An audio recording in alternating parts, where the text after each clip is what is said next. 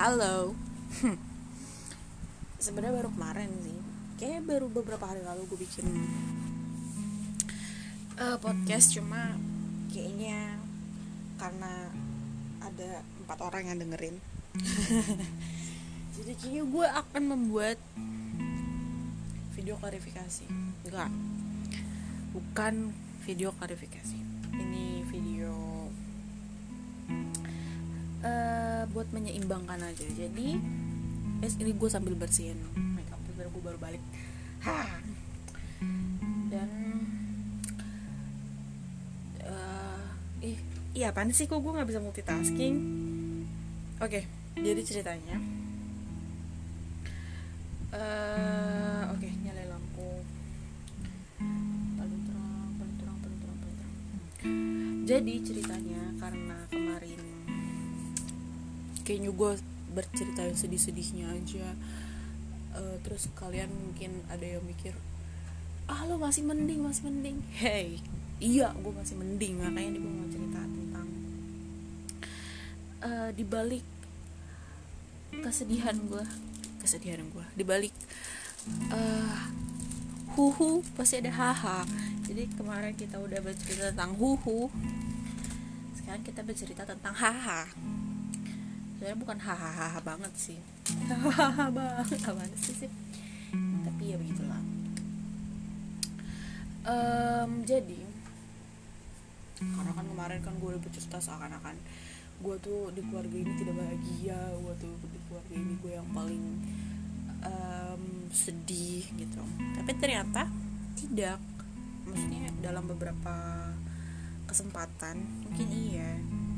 Cuma ya seperti gue bilang tadi kita tidak bisa terus menerus huhu pasti ada hal-halnya. Dan ini walaupun keluarga gue begini kesannya keluarga gue gimana banget ya? Tapi kayak ada beberapa sisi baiknya. Kayak sisi yang ya yang bisa dibilang kayak ya udahlah memang kan saya tidak mungkin bisa memiliki semuanya ya yang pertama ini adalah uh, podcast tentang bagaimana saya berterima kasih kepada orang tua saya. Gitu. Jadi uh, ya karena sejujurnya di luar dari permasalahan perceraian dan saya menjadi trial anak broken home itu sebenarnya gue cukup merasa kayaknya gue nggak buruk-buruk amat deh gitu punya keluarga yang kayak gini karena orang tua gue bertanggung jawab mereka memberikan gue atap untuk tinggal mereka ngasih gue makan mereka nyekolahin gue wajib belajar 9 tahun apa 12 ya? 12 bahkan mereka nyokolahin gue sampai SMK terus uh, ya kayaknya. Kayaknya kalau untuk masalah pendidikan orang tua gue kayak abis-abisan banget sih. Terbukti dari gue SD gue ditaruh di SD yang lain SD kelar siang gue SD kelar sore jam 4 bayangin bocah SD jam 4 terus habis itu gue bersyukur banget gue di lesin bahasa Inggris. Walaupun awalnya gue kayak ngapain sih gue les bahasa Inggris? Tapi padahal walaupun di les bahasa Inggris gue kadang kalau masalah grammar gue pun masih bodoh. Tapi ya udah. Gue di lesin bahasa Inggris. Terus gue minta eh enggak ding. Terus habis itu gue di lesin berenang kan kepikiran apa ya? Ngelesin gue berenang. Ya itu ini les lesan waktu SD sih. Tapi yang bahasa Inggris sampai SMP uh, terus gue di terus kan gue bodoh matematika ya. Terus waktu itu kebetulan pas SMP gue masuk kelasnya bilingual. Lu tahu udah matematika susah. Lu belajar matematika pakai bahasa Inggris. Terus habis itu lu dapat guru killer. Ih pengen nangis nggak lo jadi gue gue tuh dulu kalau misalnya dapat guru killer ada tuh gue kelas berapa ya? Kelas 3 SMP gue dapet guru killer udah mana belajar pakai bahasa Inggris. Abis itu eh bahasa Inggris nggak ya? Gue kelas 3 kayaknya iya deh. Eh kelas 2 kelas 2 kelas 2 masih bahasa Inggris. Terus guru bahasa guru matematika gue killer. Buku buku paketnya bener-bener bahasa Inggris kagak ada bahasa Indonesia nya kalau mata pelajaran yang lain masih ada bahasa Inggris dan bahasa Indonesia ini bahasa Inggris doang. Lah pakai bahasa Indonesia juga gak paham. Terus ya udah. Akhirnya gue minta les dah. Kan bapak saya eh ibu saya kan guru ya punya teman pasti guru juga. Dan ada lah tuh les. Ya udah dilesin lah gue terus abis itu kan suka dapat PR nih. Nih masalah si guru killer ini kalau dia ngasih PR dia tuh kayak abis itu besokannya dia main tunjuk-tunjuk murid aja. Kamu nomor satu you nomor dua you nomor tiga. Gitu terus nggak jadi papan tulis. Atau kan susah ya atau mana gurunya jahat. Eh galak tegas. Kan gue takut. Terus abis itu uh, gara-gara gue takut di takut maju ke depan disuruh jawab PR abis itu gue nggak ngerti kan bener-bener di depan doang tahu sumpah lu nggak boleh orang ke belakang. Kan gue takut ya. Bener-bener matematika matematika kan gue gak paham. Gue kali kalian aja gue gak paham. Lu kalau misalnya tanya ke gue 6 kali 7 gue gue nggak bisa deh. Berapa? 6 kali 7 ya? Padahal gue padahal gue dulu sempat les aritmatika lu. Tahu nggak yang, yang pakai jal pakai tangan itu? 6 kali 7 6 7 30 8 Enggak, enggak gitu. 30 30 berapa sih 6 kali 7 bentar ya. Ini aja bodoh banget sih sih pak. 6 kali 7 42 lah 42 6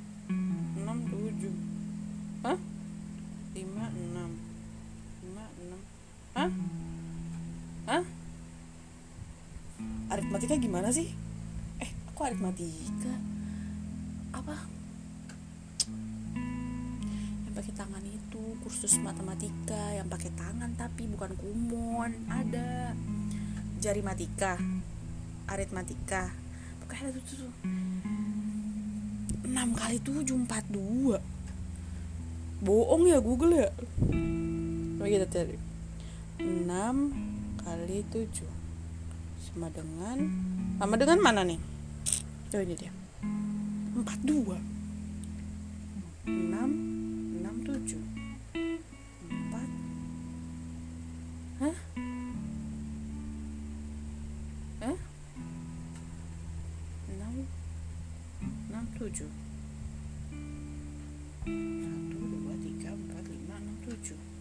7 4 kali 3 12 12 12 apaan sih? Nggak tahu ah. Pokoknya gue sempet diajarin pokoknya les matematika kayak gitu kan. Terus satu yang um, yang masih gue inget adalah perkalian 9 jadi gue apal kali kalian satu kali kalian dua kali kalian tiga. Kayak masuk empat tuh udah mulai gemeter gue kali kalian empat nggak tahu juga gue kali kalian lima gue tahu kali kalian enam gue nggak tahu tujuh gue nggak tahu delapan gue nggak tahu sembilan gue tahu. Karena sembilan jadi tinggal dilipat aja. Pokoknya gampang lah kali kalian sembilan. Nah terus kan karena gue gak bisa kali kalian ya abis itu gue minta les kan. Terus itu akhirnya gara-gara disuruh maju ke depan itu buku buku paketnya. Tiap ada PR gue tulisin tuh nyelip nyelip tuh di buku paket. Jadi gue tinggal salin aja sampai depan. Tapi kan ya udah kan maksudnya kan gue udah mengerjakan PR-nya itu kan sama aja gue udah mengerjakan PR-nya jadi pas disuruh maju gue tinggal salin. Apa bedanya gue tetap mengerjakan. Gitu. Kecuali gue nyontek. Terus pernah tuh waktu itu eh, gue nggak tahu gue udah cerita apa belum ya. Jadi ceritanya waktu kelas 2 kan si guru matematika gue kan galak kan. Terus itu gue belum ngerjain PR terus udah gitu susah lagi apa materinya tuh susah. Terus habis itu akhirnya gue pura-pura sakit. Gue udah gue udah gue udah ini nih gue udah merencanakan ah ntar gue sebelum mata pelajaran matematika ini gue mulai acting acting sakit dari semenjak pagi hari. Jadi tuh si matematikanya ini adalah sebelum istirahat. Istirahat kan jam 10 dan jadi gue udah acting sakit dari pagi. Udah lemes gitu kan. Tiduran tiduran doang. Uh, pala menunduk tangan menutupi pala dia baca kan gue bocahnya bawel ya. Berisik rame gitu. Di pas hari itu gue diem doang. Kayak gue nggak ngerespon teman-teman gue yang ngobrol gitu kan. Itu gue diem doang. Terus mulailah gue acting acting sakit pusing dan segala macamnya. Habis itu pas matematika pas mata pelajaran matematika akhirnya entah bagaimana gue bisa izin ke UKS ya udah gue ke UKS dengan uh, jiwa dan raga yang sehat bugar gue ke UKS habis gue ke UKS gue tiduran lah di UKS ngapain lagi? Orang mana UKS kan sepi kan? UKS sepi terus tiba-tiba dulu tuh di SMP gue ada e, bapak guru yang kata orang-orang tuh dia tuh bisa bisa e, e, bisa bisa lihat setan bukan. Maksudnya kayak orang pinter gitu jadi dia tahu gitu kan. Terus emang bapaknya tuh kayak mau masuk ke ruang UKS kan terus ngeliat gue lagi tiduran kan. Terus dia langsung nembak kamu gak ngerjain PR ya? Terus gue kayak wah kok dia tahu? Gitu kayak jiwa-jiwa anak muda SMP gue tuh kaget kan. Kok tahu nih bapak-bapaknya? Terus gue bilang ah gue gue biar mendalami karakter. Gue takut kalau misalnya dia gue bener bilang iya ngerjain PR terus gue disuruh masuk ke kelas kan gue gak mau ya. Gue bilang aja enggak wah ini saya sakit. Terus bapaknya kayak ketawa-ketawa gitu bisa kayak oh ya udah ya udah gitu. Terus bapaknya pergi. Terus gue kayak ini bapaknya emang antara dia memang beneran tahu atau karena saking dia sudah lama menjadi guru jadi dia paham uh, tipu muslihat anak murid. Gue nggak tahu sih ya mana yang benar. Pokoknya waktu itu gue kaget aja.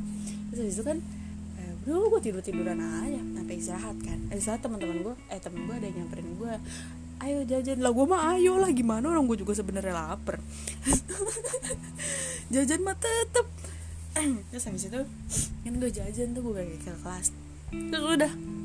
Terus habis itu udah deh itu tuh matematika gue saking saking sedih eh saking gak suka aja gue matematika. Makanya gue kadang suka minta les karena gue memang bodoh di matematika gitu. Terus apa lagi ya? Terus gue dilesin bahasa Inggris. Uh, tapi tetap bodoh pas kalau misalnya lagi ada grammar grammar terus masalahnya teman-teman gue tuh dulu tuh kan gue di SMK karena nama gue huruf abjad abjad terakhiran jadi kadang uh, kalau misalnya pembagian ruangan ujian tuh gue nggak dapet sama teman-teman kelas gue jadi gue dioper ke kelas lain jurusan lain ber berapa ya? Berempat berlima kalau nggak salah. Tuh bocah-bocah sisaan tuh ditaruh di uh, sekolah sama kelas lain. Lah kan kagak akrab ya. Jadi kan kalau mau nanya nanya nanya contek-contekan kan kagak bisa ya. Masa gue kagak kerap malu jadi gue nanya contekan sama lu kan kagak bisa gitu ya. Terus jadi sering kali ditemukan beberapa hal-hal uh, di luar ekspektasi kayak jadi tuh kalau misalnya kita anggaplah berlima ya gue lupa kayak berempat atau berlima kita berlima tuh kalau udah pembagian nilai itu pasti kita berlima tuh nilainya mirip-mirip. Tapi beda sama yang atasnya. Kayak di wah aduh maaf ya bapak guru sekalian. Uh, nilainya tuh pasti mirip-mirip. Terus masalahnya kadang dalam persoalan bahasa Inggris entah mengapa saya disuruh menjadi uh, juru kunci. Hmm. kan gue jadi ragu juga ya lah gue mah selama ini prinsip gue kalau jawab pertanyaan uh, grammar adalah yang masuk di kuping benar itu yang benar. Tapi masalahnya kan sering kali ditemukan ya semuanya di kuping dengernya cocok gitu. Kadang kan cuma beda dia tuh ditambahin s atau enggak atau dia tuh pakai apa gitu kan kayak cuma bedanya gitu dikit doang dan menurut gue bener kayak gue pernah denger kalimat ini tapi di pilihan C gue juga pernah dengar tapi di A B dan semuanya juga gue pernah dengar gitu. Jadi terkadang ya mentok lah mentok nilai aman biasanya bahasa Inggris gue tuh. Terus apalagi ya gue di lesin renang juga gue nggak tahu waktu itu gue di lesin renang pas gue SD kelas 6 kelas 6 teman-teman gue yang lain di lesin bimbel karena mau ujian nasional. Gue di lesin renang. Gue nggak tahu deh apa fungsinya. Renang aja tuh gue setiap hari Jumat. Pulang sekolah berenang. Terus apa lagi ya? Terus masuk SMP eh masuk SMP kan gue les matematika. Gue les bahasa Inggris juga. Terus tadi terus pas mau udah ke dekat UN kan kan teman-teman gue kan pada les kayak G eh nggak boleh gitu ya. Tempat les yang ada gajahnya lah tempat les yang warna biru lah tempat les yang kayak nama orang lah. Kan gue pengen juga ya. Terus gue waktu SMP tuh gue ada adegan mencari-cari tempat les. Jadi gue bersama dengan teman-teman gue mengunjungi tempat les dan mendengarkan kakak-kakaknya mempromosikan tempat les tersebut. Dan pulanglah gue membawa brosur-brosur tempat les tapi pada saat itu kan males ya kalau les kagak ada temennya ya. Kan biasa anak les les lesan bimbel bimbel gitu geng-gengan gak sih? Gue nggak tahu ya. Terus tapi kayaknya gitu. Kan soalnya ya apaan masa lu les sendiri udah gitu mana sekolahnya? Beda kan beda pelajaran ya. Terus kalau lu mau nanya PR gimana? Terus lu kagak bisa ada temen ngobrol sama temen jajan Sebis itu akhirnya gue bersama teman-teman gue akhirnya memutuskan untuk les lah di tempat ada tempat les adalah deket pasar lama Tangerang. Terus gue rasa kayak gue lesnya tuh kayak cuma sebulan dua bulan aja habis itu gitu, terus habis pulang les tuh kan di dekat pasar lama tuh kalau jalan rayanya gitu kan banyak jajanan ya ada McD ada KFC ada apa pijahat jadi pulang les malah ke KFC jajan kan ngobrol-ngobrol lalalalalalala kayak lesnya berlangsung tiga bulan doang di kalau seingat gue abis itu kagak nyambung lagi. Jadi karena teman-teman gue juga kagak ada yang datang ya gue malas ikutan datang ya kagak ada temennya. Jadi udah akhirnya gitu doang. Putus di tengah jalan. Terus habis itu gue masuk SMK SMK gue ada les api ya.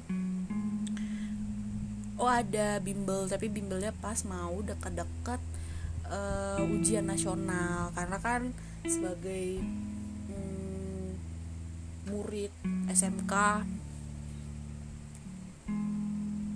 ya gue nggak paham-paham amat sih sama pelajarannya. Jadi gue ikutan les aja. Itu gara-gara teman-teman gue pada ikutan. Nih kalau teman-teman gue kagak pada ikutan les gue mah kagak kagak les tuh gue pulang langsung pulang. Gue tuh bocahnya rajin pulang langsung pulang datang pagi datang pagi sebelum masuk habis itu gue tidur sampai bel masuk habis itu gue belajar siang gue jajan habis itu belajar lagi. Kalau nggak ada nggak ada jam kosong gue tidur. Habis itu uh, makan siang sholat zuhur mengobrol. Habis itu pulang sorenya les kalau nggak ada les pulang ke rumah gitu doang udah. Uh, terus tuh ya jadi gitu deh. Pokoknya pendidikan gue ya untungnya terjaga dengan baik lah terpenuhi. Sesuai pada peraturan negara wajib belajar. Gitu. Jadi sebenarnya walaupun ada sedih-sedihnya setelah gue pikir-pikir lagi uh, sebenarnya bapak dan emak gue sudah menjalankan tugasnya dengan cukup baik gitu. Cuma sangat amat disayangkan. Tapi kan balik lagi manusia nggak bisa punya semuanya kan. Kayak you cannot have everything. Betul? Kayak kayak apa ya? Kayak lu punya duit gocap terus lu bawa ke McD emang lu bisa beli semuanya yang ada di McD enggak. Lu harus beli pilihan. Lu nggak bisa beli semuanya dengan harga gocap kecuali lu mau disuruh cuci piring. Gua nggak tahu sih di McD cuci piring apa enggak di McD nggak cuci piring lah. McD udah nggak pakai piring dia pakai plastik. Eh kertas. Ih nggak bisa lu ngutang di McD berarti nggak bisa cuci piring. Kecuali kalau makan cuma makan padang. Terus kalau misalnya duit lu cuma lima puluh ribu lu kan nggak bisa beli semuanya. Jadi lu harus pilih. You cannot have everything.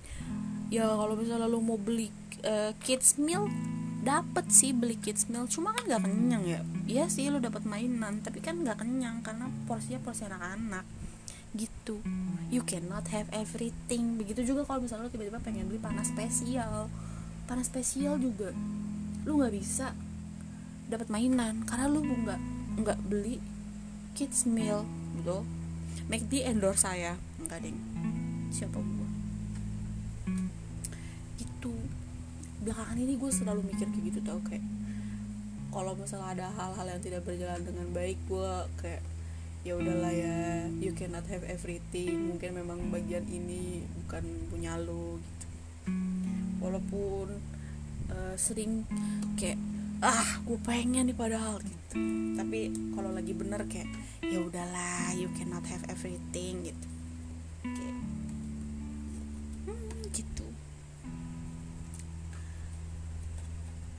tidak bisa mendapat semuanya. Kawan. Bukan bukan ke gue sih sebenarnya. Uh, eh, gue mau cuci mata. Ini 2021 eh ini gue buka bulan apa ya? Katanya cuma bisa dipakai tiga bulan. Gue udah tiga bulan belum pakai cuci mata ini. Tapi sumpah seger tau pakai cuci mata ini kayak matanya perih sih emang. Tapi kayak seger aja gitu. Ini kita coba cuci mata dulu ya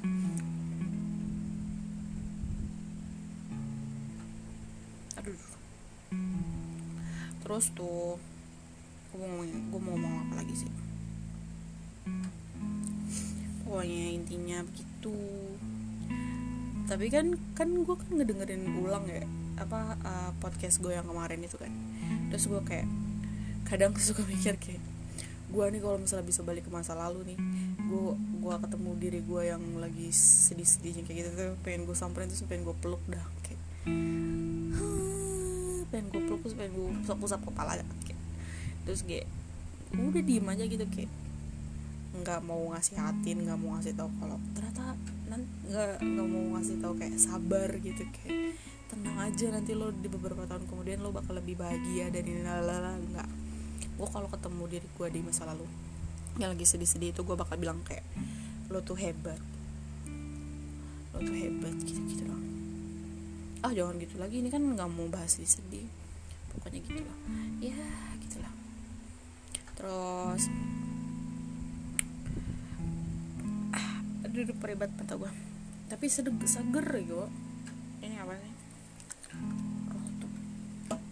Aduh perih perih dan oh ya buat kalian yang berpikir saya sampai sekarang tidak berbicara dengan ibu saya sebenarnya antara iya dan tidak. Cuma gue sadar kayak uh, gue nggak bisa terus kayak gitu. Karena mau gimana pun gue jadi bisa benci sama orang tua gue paling kayak ada kesel-kesel ya kesel-keselnya mungkin ya lama sih sebenarnya. Gue tidak mau ngobrol untuk waktu yang lama.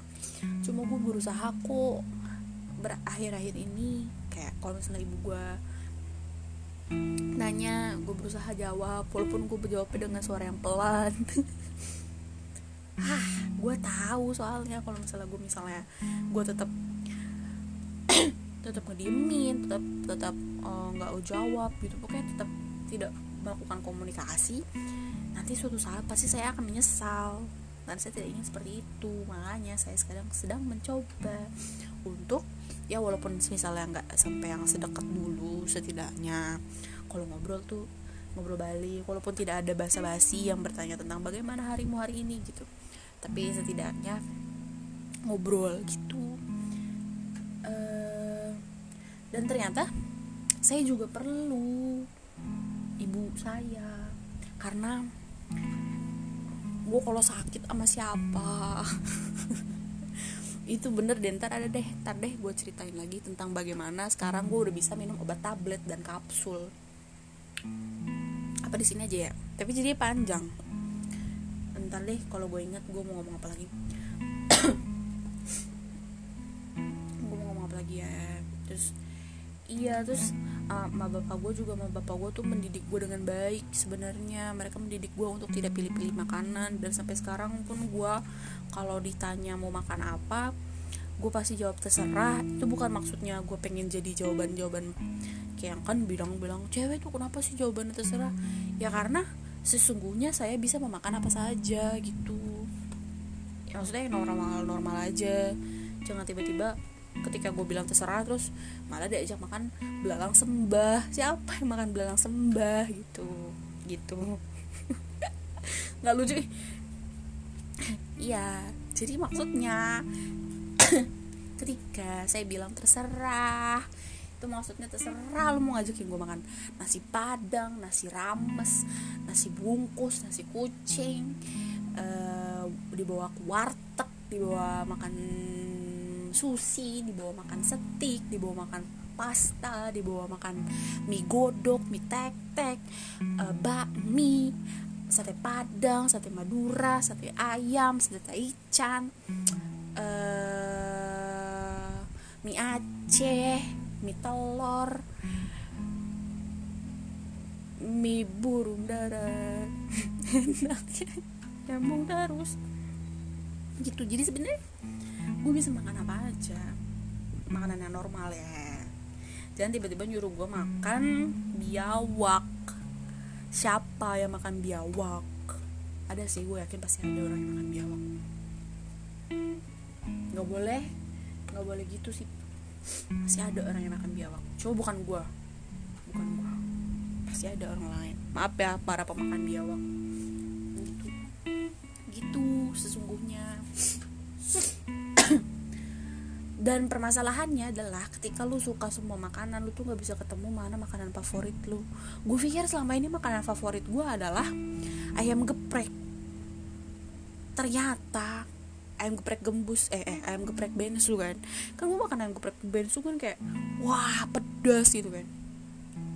Terus gue berpikir kayak inilah makanan yang selama ini gue suka. Ternyata abis itu gue ketemu ayam pak gembus. Lah enak juga. Terus abis itu tiba-tiba gue ketemu lele kremes. Lah gue suka juga. Bah abis itu gue ketemu mie ayam. Lah mie ayamnya enak juga gitu. Jadi gue nggak tahu sekarang makanan favorit gue apa. Begitu juga dengan minuman. Gue pikir selama ini gue sama ini tuh gue suka matcha kan. Apa pun yang berbau matcha gue suka. Tapi waktu itu gue pernah makan matcha. Dalam bentuk roti bakar pakai es krim matcha bubuk matcha di salah satu hmm, warung tongkrongan anak muda zaman sekarang. Gue beli tuh. Gue coba kan karena gue ih gue matcha lover banget nih gue coba macanya pahit. Saya tidak suka. Es krimnya pahit bisa bisanya jadi es krim pahit. Lu bayangin aja. Es krim maca pahit. Ih apa maksudnya? Gitu. Terus kadang ada juga yang kemanisan. Tapi sekarang nih sekarang sekarang banget gue lagi suka sama es kelapa. Tapi es kelapa yang benar-benar kelapa muda ya yang nggak pakai gula yang nggak pakai es gitu. Eh pakai es boleh sih. Eh maaf ya. Pakai es boleh sih cuma kayak es kelapa tuh kayak seger banget gak sih? Apalagi kan mereka baru puasa ya. Gak tau gue dari jam 2 udah ngebayangin es kelapa. Gue gak tau dah itu puasa gue boleh begitu apa kagak Pokoknya ngebayangin es kelapa. Gue tuh permasalahan gue adalah Gue bisa ngebayangin rasa makanan Kepikiran rasanya di otak dan di lidah gitu. Jadi kadang ketik makanya kenapa saya sekarang uh, suka makan. Pertama karena saya bukan tumbuhan. Saya tidak fotosintesis. Saya tidak fotosintesis ya. Jadi saya makan, makanya saya uh, berat badannya nambah. Kalau saya jadi tumbuhan dan saya fotosintesis, nanti saya tumbuh bunga dan berbuah dan ber bunga. Apalagi sih? Dan saya berwarna hijau. Kan tidak. Saya tidak berwarna hijau dan saya tidak menumbuhkan bunga. Jadi nggak mungkin. Kalau makan gak gendut. Gua maksudnya gua.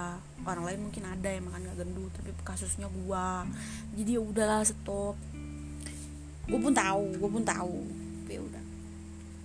Terus kan nah permasalahan adalah ketika ketika gue tuh kan bisa membayangkan bagaimana rasanya. Jadi kadang ketika misalnya gue lagi ngapain ada kerjaan atau gue lagi iseng-iseng aja scroll scroll tiktok nih terus tiba-tiba ada orang makan apa kebayang sumpah rasanya di gue kayak makan nasi padang itu tuh nasinya kuahnya abis itu lauknya kayak kayak nasi padang yang nasi kena kuah sama nasi yang nasi putih nggak kena kuah tuh kayak kebayang kan? Kan pusing juga kan? Jadi kan tiba-tiba pengen nasi padang ya. Itu juga dengan es kelapa di jam 2 siang pas lagi puasa kemarin. Sedangkan kadang kalau sore tuh di rumah gue udah bikin takjil. Tapi karena gue pengen es kelapa ya gue tetep beli aja es kelapa airnya doang satu liter. Ih sumpah segar banget. Segar banget. Itu kawan. Apalagi ya terus gue juga diajarkan. Ya ya simple simple thing lah. Sebenarnya itu diajarinnya pas gue masih kecil sih. Tapi bagus lah. Jadi setidaknya untung bokap bokap nyokap gue cerainya pas gue udah rada gedean. Jadi maksudnya masih bisa ada kenangan dikit dikit lah tentang harusnya ada ajaran-ajaran yang masuk. Ajaran-ajaran. Hah? Coba kalau misalnya cerainya dari aku masih kecil. Di ih. Kan jadi aku jadi tidak merasakan senangnya. Senangnya apa ya? itulah pokoknya. Pokoknya begitu. Jadi walaupun saya dari um, menjalankan trial selama lima tahun jadi anak broken home saya tidak sepenuhnya menangisi meratapi dan e, bersedih hati tentang keadaan. Ada memang ada beberapa hari di mana saya ingin menjadi batu. Uh, ntar kapan-kapan kita cerita deh cita-cita gue mau jadi apa. Ya tapi ntar aja deh. Soalnya sekarang udah 31 menit. Kayak gue pikir-pikir uh, podcast gue tuh kepanjangan. Dan udah sih gitu aja. Apalagi ya gue mau ngapain lagi ya? Sebelum gue baru cuci mata sebelah sih. Sebelahnya lagi nggak gue lanjutin soalnya perih. Tapi kita lanjutkan aja lagi lah. Tanggung empat hidup.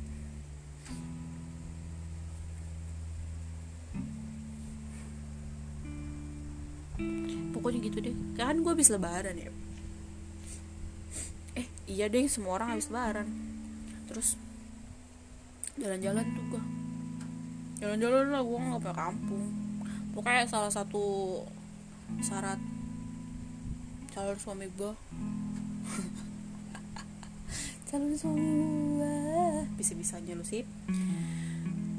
Harus punya kampung. Gue pengen mudik. Gue pengen ngerasain kayak orang-orang macet ber bertemu dengan saudara di di kampung. Kampungnya yang masih hijau bersih asri dingin masih bercocok tanam beternak nelayan apalah terserah lah. Iri banget gue gue warga Tangerang asli nih. Kecil di Tangerang gede di Tangerang main di Tangerang. Gitu. Oh iya oh iya. Satu lagi gue mau nambahin. Jadi karena waktu masih sekolah gue sekolahnya sampai sore abis itu masih ada les sana sini bimbel sana sini. Jadi tuh gue ketika pulang ke rumah tuh gue udah dalam keadaan lelah. Jadi gue sama sekali nggak akrab sama teman-teman sekitaran rumah gue yang kayak mungkin lu tuh kalau misalnya di rumah tuh ada adegan main-main sama tetangga gue nggak pernah mengalami itu. Pernah sih. Awal-awal gue baru pindah rumah cuma abis itu kayak capek. Lu bayangin aja orang kayak gue udah pernah cerita deh rumah sama sekolah gue tuh jauh banget. Itu jadi gue kadang buat jadi gue kadang lama di jalan. Dan karena lama di jalan jadi gue anaknya jadi tahan banting. Lu mau naruh gue berdiri di kereta KRL satu setengah jam juga gue berdiri berdiri aja. Gitu. tapi emang pengen nangis. Cuma kuat kuat aja. Gitu. Ataupun misalnya di, di terjebak kemacetan dalam angkot yang isinya 46 ditambah dua ditambah dua ditambah dengan pengamen gue aman aja aman aja. Kan kayak gue udah pernah cerita deh gue dalam angkot waktu itu lagi macet gue sambil uh, mengerjakan PR mendengarkan radio makan siang tidur. Yang paling sering sih tidur sih. Gitu jadi jadi itulah kenapa gua sampai sekarang gak bisa naik motor karena nggak ada waktunya bener-bener gak ada waktunya. Gue nggak tahu ya kalian semua tuh belajar motor pas kapan pokoknya gue nggak ada waktunya dah menurut gue karena senin sampai jumat kan gue sekolah sabtu waktu SMP gue sekolah mana ada anak yang belajar motor pas SD mungkin ada sekarang tapi kayak zaman dulu nggak ada deh zaman zaman gue masih bocah. Jadi kan waktu SMP udah mana lagi? Kan waktu SMP kan cerai cerai jadi bapak gue kayak kewalahan gitu mengurusi kita berdua. Gue nggak tahu sih itu pendapat gue aja. Jadi ya gue nggak ada waktu dua buat belajar motor. Udah gitu rumah gue sama rumah teman-teman gue jauh. Gue tuh nggak pernah juga tau nginep-nginep di rumah teman. Habis itu kayak uh, kayak izin aku mau nginep ya di rumah teman. Enggak gue paling lama tuh main. Tapi mainnya harus pulang. Mau pulangnya jam 12 malam mau pulangnya jam 3 mau pulangnya jam 2 mau gitu gue tetap harus pulang. Tapi gue nggak tahu sih gue nggak pernah juga minta izin buat nginep di rumah teman kayak mungkin boleh sebenarnya ya tapi nggak tahu sih. Terus udah gitu rumah teman-teman gue pada jauh. Bayangin aja waktu gue SMP SMP gue di Cikokol rumah gue di jauh di kabupaten di pasar kemis sana.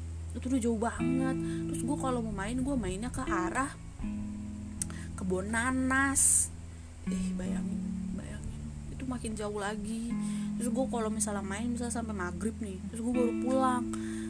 Ini main ke rumah gue teman gue main maghrib terus gue baru pulang habis maghrib nih. Ya tumpah kan air matanya. Ngomong mulu lu sih. Terus baru pulang habis maghrib nyampe rumah gue ya gue sampai malam banget. Pernah juga tau gue kehabisan ini kehabisan angkot. Udah pernah cerita belum sih gue tuh zaman zaman belum ada gocek kayak udah pernah deh begitu terus habis itu kan ya kalau misal udah lima hari dari tujuh hari yang ada gue melakukan pergi pulang pergi pulang dan capek dan capek dan capek ya sabtu minggu apa yang gue lakukan selain tidur. Gitu. Selain tidur dan dan apa ya nonton TV sampai malam sampai begadang. Dulu tuh gue nggak boleh tau begadang. Bisa bisanya ya bagus sih gue udah cerita belum sih?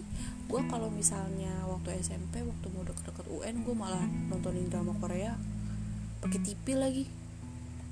Drama Korea pakai TV lu bayangin aja. Gimana? Pakai DVD tuh tahu?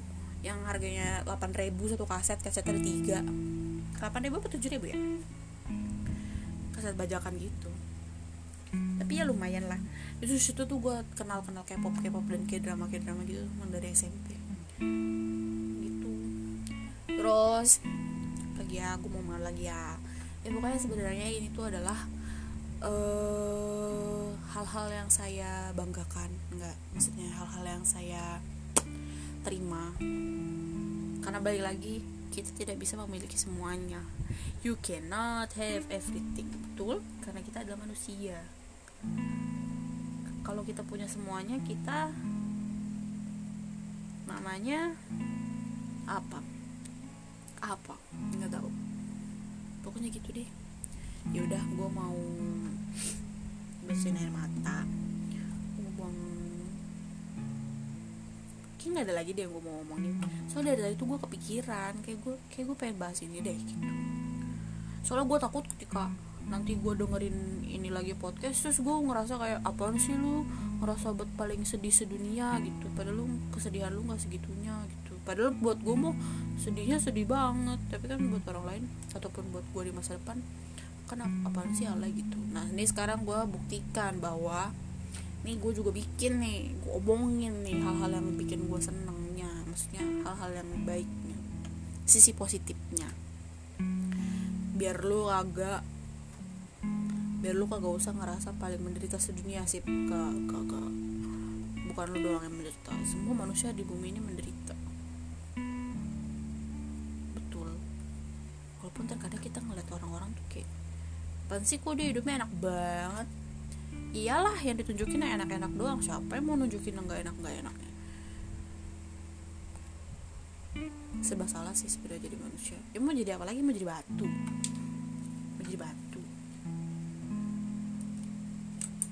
Bisa. Bisa sih malin kundang. Tapi kan itu dongeng. Gitu deh pokoknya ya udah bye bye